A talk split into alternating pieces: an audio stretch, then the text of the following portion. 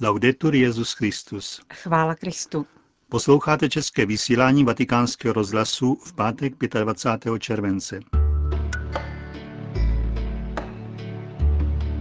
Benedikt XVI. přijal iráckého premiéra Nuri al-Malikiho.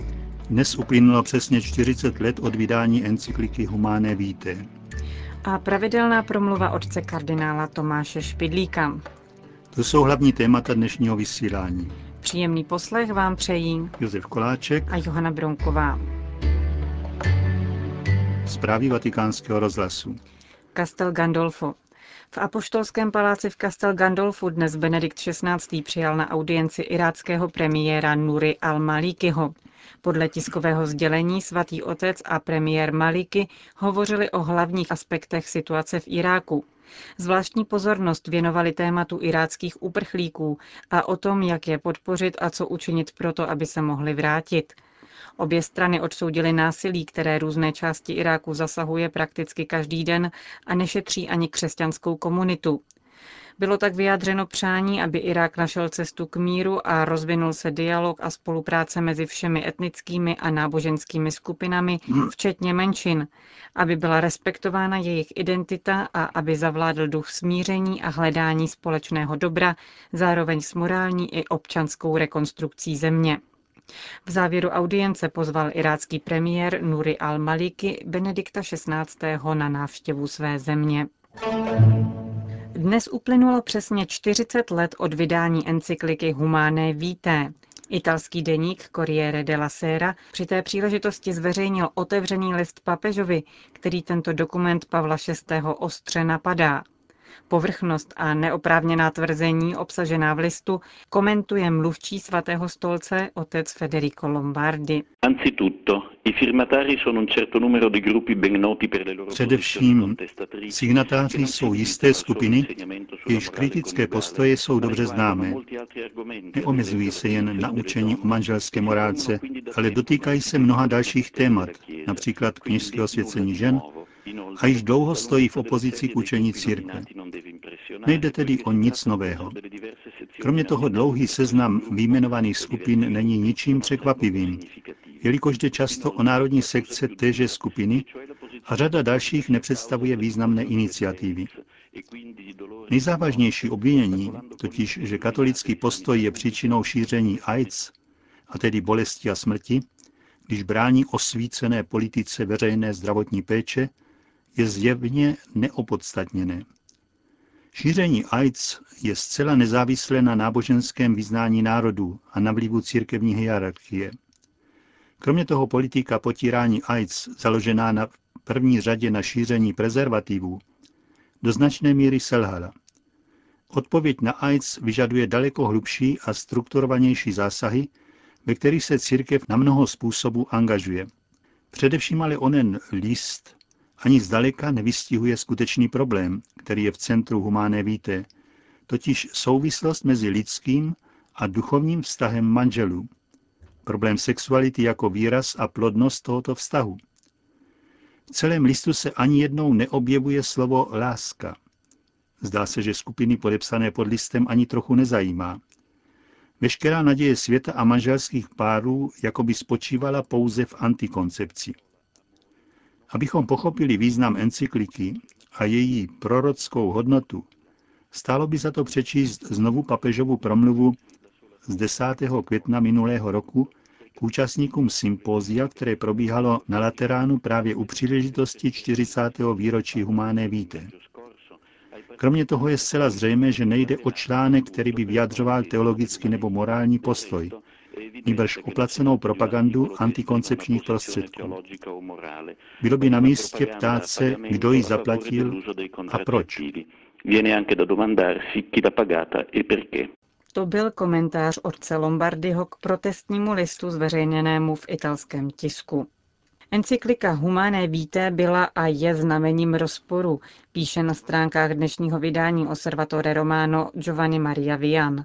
V článku ke 40. výročí podpisu tohoto historického dokumentu Pavla VI. Šef-redaktor vatikánského deníku cituje názor kardinála Josefa Ratzingera. Poznamenává, že hlasy nesouhlasu a polemické reakce mají důvod v řadě různých činitelů, od kulturní atmosféry doby po zájmy farmakologického průmyslu. Pavel VI. osobně označil tuto encykliku vedle Populorum Progressio za nezbytnou ve službě pravdě víry. Konec zpráv.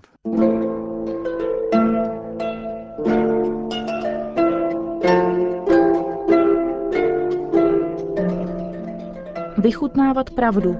Pravidelná páteční promluva otce kardinála Tomáše Špidlíka.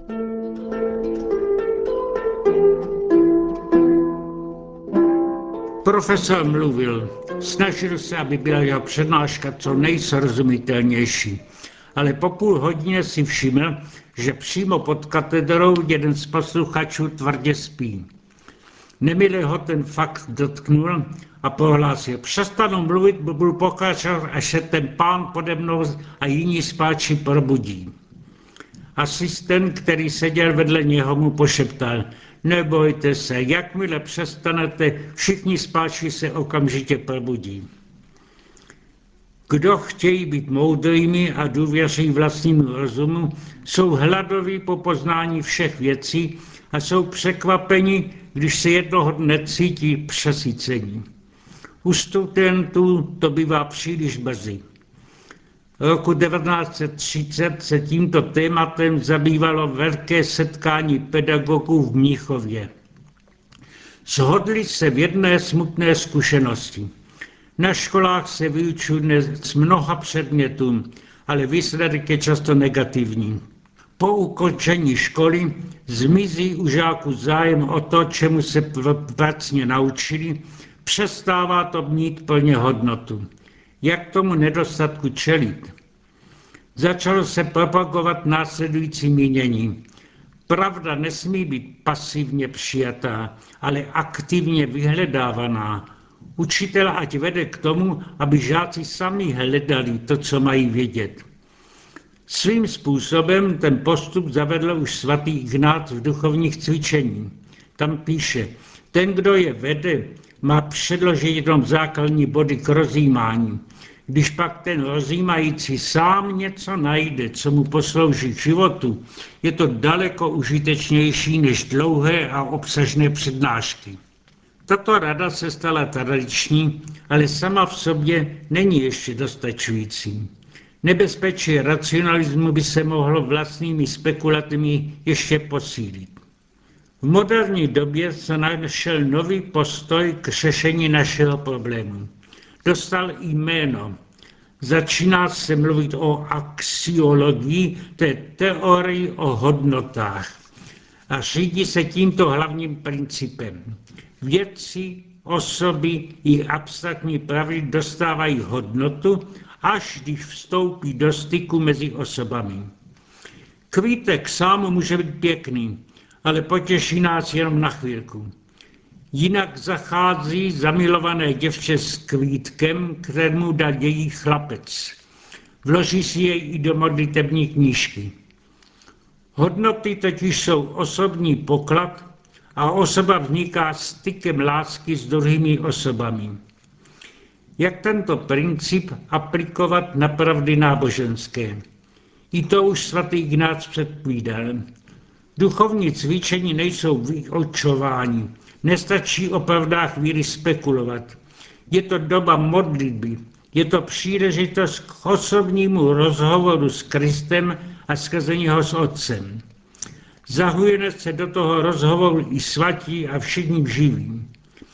My mluvíme k Bohu a Bůh mluví k nám. Jak se to děje?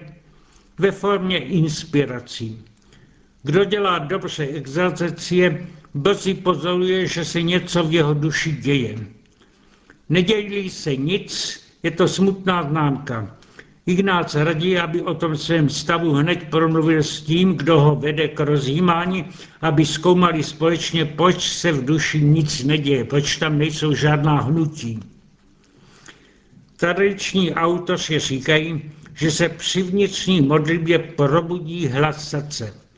Srdce pak samo cítí, co mu prospívá a umí ten cit vychutnávat. Jsme si vědomi, že se tato terminologie zdá technickým lidem sentimentální. Kdo si to vyjádřil názorně touto námitkou?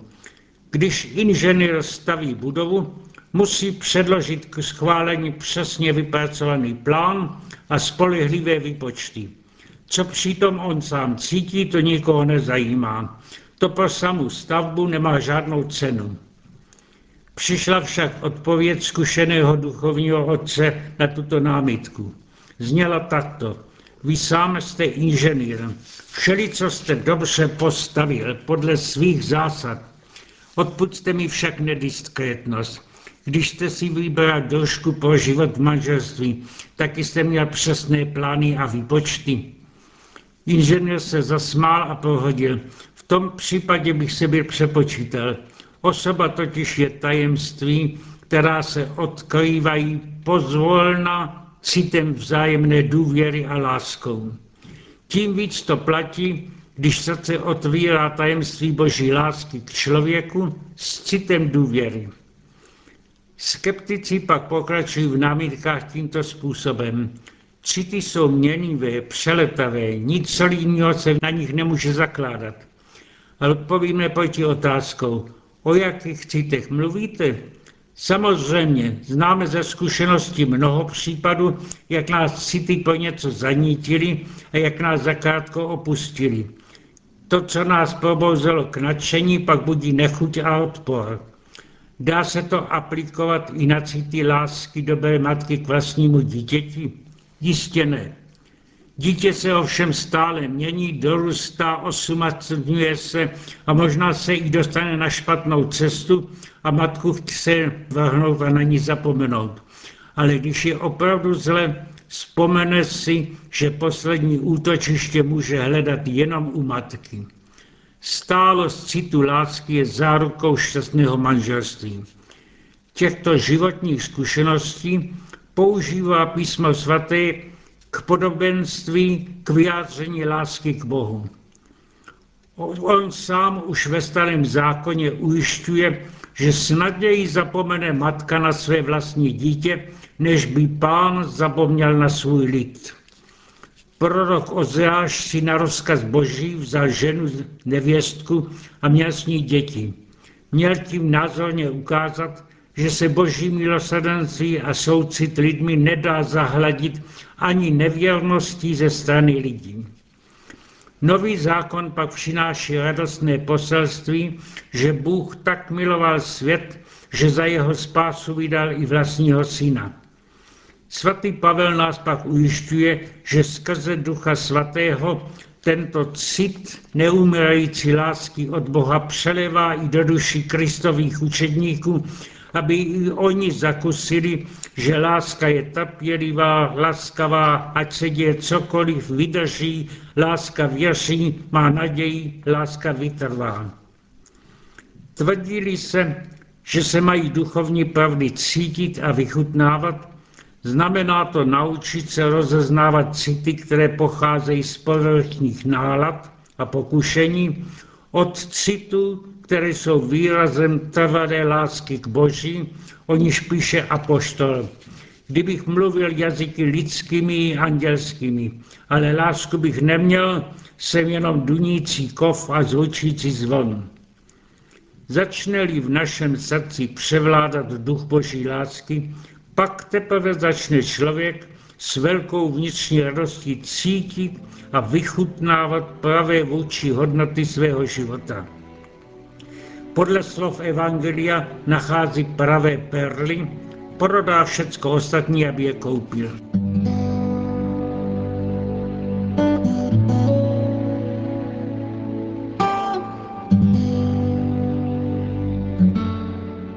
Slyšeli jste páteční promluvu otce kardinála Tomáše Špidlíka.